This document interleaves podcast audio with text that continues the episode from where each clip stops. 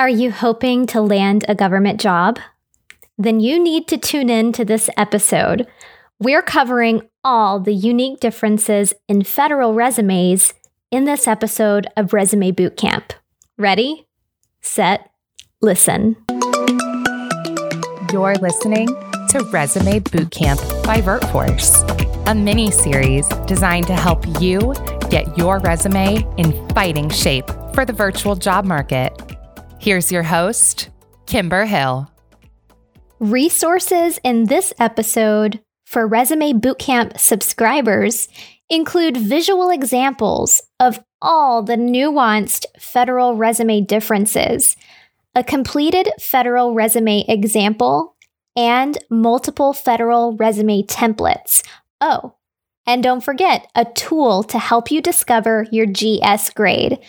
Subscribe now for instant access to these resources and our private Facebook group at bit.ly forward slash VF hyphen BC. Virtual work for the government is hard to come by. Sometimes your strategy has to be just get your foot in the door and then try to work into a remote position from there. But to even do this, you've got to land a position. And to land a position, you need a federal resume. Federal resumes are so different from commercial resumes. If you're writing a federal resume, you've got to follow a considerable set of standards which detail your full work experience. When you're applying for federal jobs, your resume is considered your job application form and not just an overview of your skills and work history.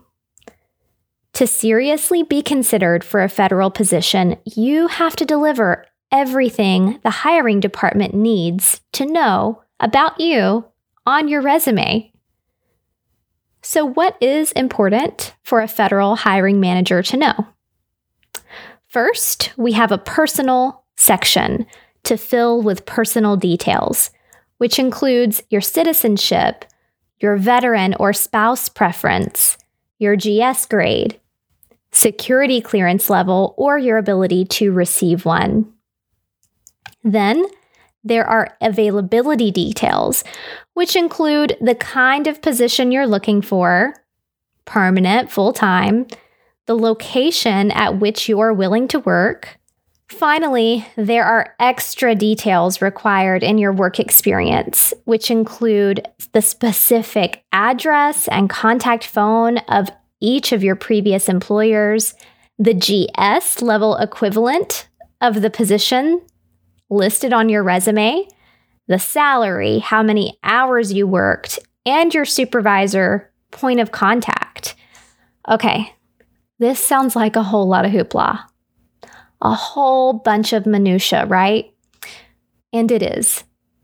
And you may think to yourself, there is no way I can get all of this narrowed down to one page.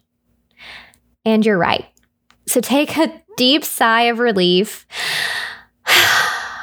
because federal resumes do not have to accommodate one page. So you can set aside all the strategies of making the cut we've taught in previous lessons because your federal resume can be as many pages as it needs to be to include all of the information that's required. Unfortunately, what this also means is that federal resumes also require that your work experience appear in reverse chronological order.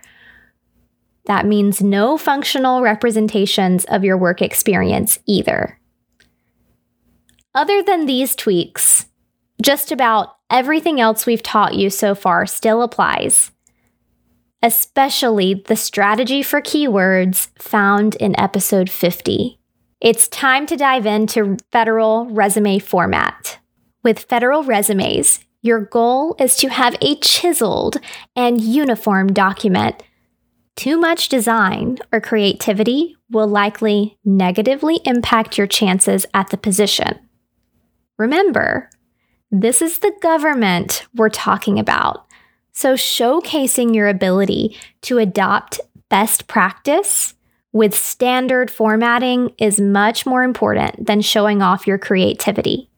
If you're subscribed to Resume Bootcamp, you've got some incredible examples and templates at your fingertips. Now is a great time to open the additional resources tab and view the PDF of our federal resume example. If you'd like to subscribe to Resume Bootcamp, you can do that now at bit.ly forward slash VF hyphen BC to get instant access. The first thing we see on the template is the header. This is typical. It's going to include your title, physical location, email address, and contact. But notice here how we're not abbreviating anything. We're spelling out cell phone, we're spelling out email. We do abbreviate in so many other resume types, but not for federal resumes. It is important and pertinent to over communicate in your federal resume. The next section you're going to see is a personal section. This is totally new and totally different from commercial resumes. Under personal, we've got citizenship.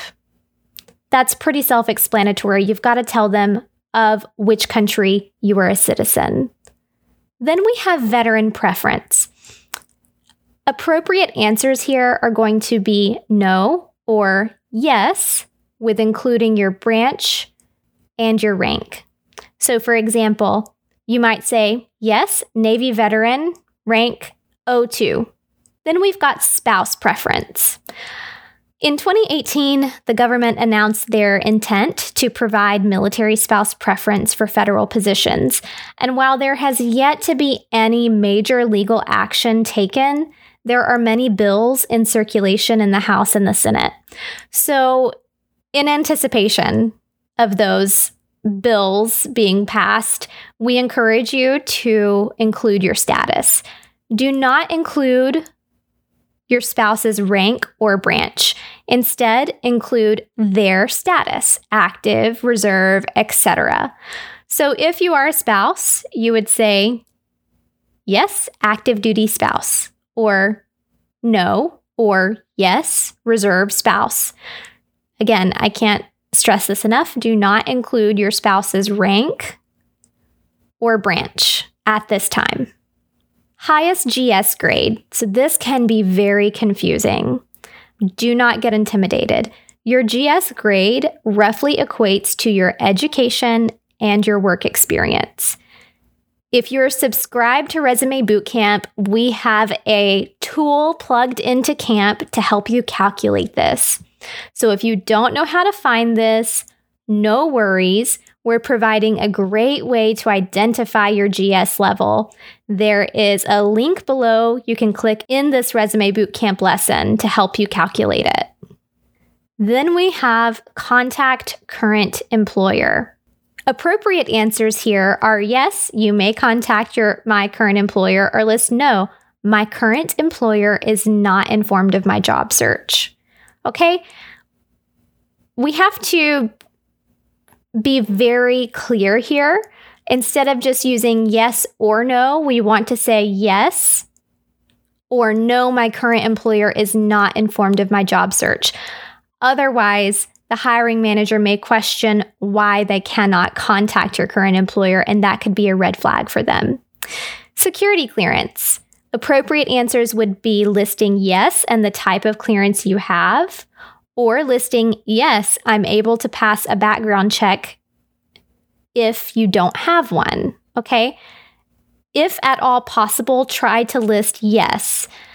If you don't believe you can pass a background check, then I would indicate no.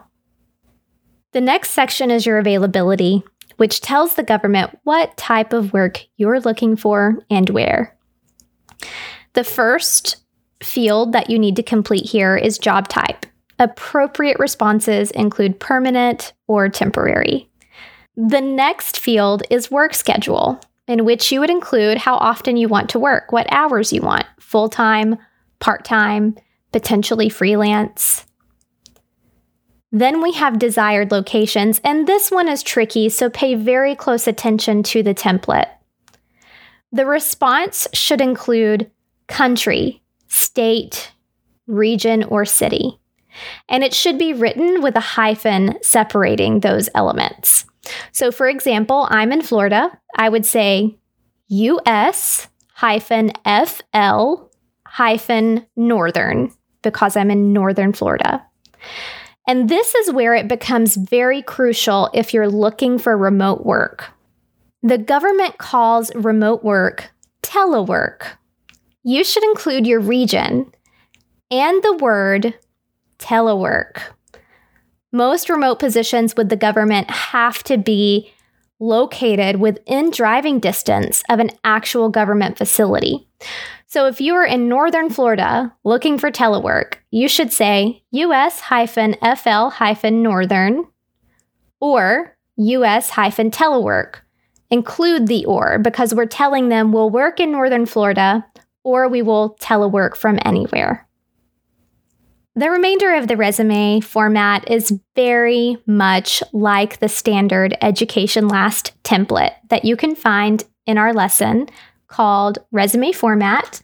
That is episode number 48. So, the flow of the remainder of the resume is your profile, then your work experience, then your education, then skills, then awards and honors.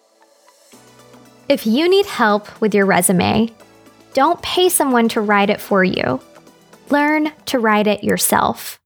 With Resume Bootcamp, you get access to our online camp where we walk you through a series of lessons teaching you the skills and strategies you need to know to write a wonderful resume. We also give you access to free templates so you can leave the formatting up to us. Resume Bootcamp also comes with a private Facebook group, meaning you get to join an exclusive community of other virtual professionals fine tuning their resumes for the remote job market. You can participate in live resume critiques and ask the community questions whenever you need support. What are you waiting for? Join Resume Bootcamp now. Go to bit.ly forward slash VF hyphen BC. bit.ly forward slash VF hyphen BC. Now we're diving into how to format your federal resume work experience. The last major component for federal resumes is how you format your work experience. While the description of your job and experience can remain the same, the header for each position will be much more comprehensive, as you can see in the template. We've built this nice block style of formatting this header just by writing two categories at a time on the same line and using the tab button to create a column effect. Don't worry. If you are a Resume Bootcamp subscriber, the template is included in your additional resources tab, so you can work from there. Let's examine this header. It starts with the job title, and the job title has to be exactly as it was described on your offer letter with the previous company that you worked for. So Previously, when we taught you about framing and tweaking your job title, that's not acceptable on federal resumes because it may hinder your background check. Included on the first line and tabbed over to the right are the exact dates you worked there. If you can narrow it down to the exact start date, day and month, and the exact day you left, day and month and year, that is better. On the template, we are including the month and the year. So, unfortunately, we can't ditch specific dates for federal resumes. We have to be very granular and very specific because, again, it could impact your background check. On the second line, to the left, we are including the address of the company, which becomes very relevant for background checks. Again, on the second line to the right, we're including the contact information for the company. On the third line, we are listing your compensation. So weird, right? How odd is it for you to have to deliver this information up front?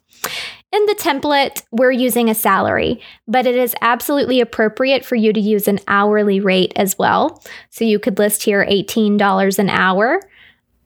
But notice how the salary is very specific. It's not a rounded number and it's not a range. It's exactly what you made. And to the right of that, we're listing the grade level. That's the GS grade level. And again, if you need help identifying this, check out the resource that we have for our Resume Bootcamp subscribers. If you need to access Resume Bootcamp, you can do so at bit.ly forward slash VF hyphen BC. Finally, on the fourth line of this header block, on the left, we're including your supervisor's name, and in parentheses, whether or not they can be contacted.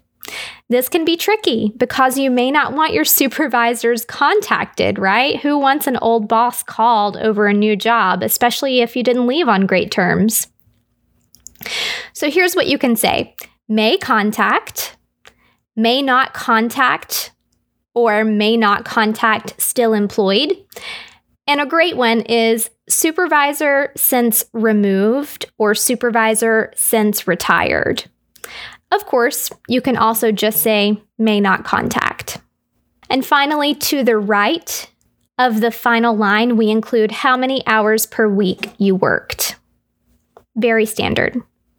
This is a lot of information, but please use our template. Use our example as a guide all of this is provided to you in Resume Bootcamp so you can duplicate the format and duplicate the quality to work on your federal resume. And I promise you, you will be all set.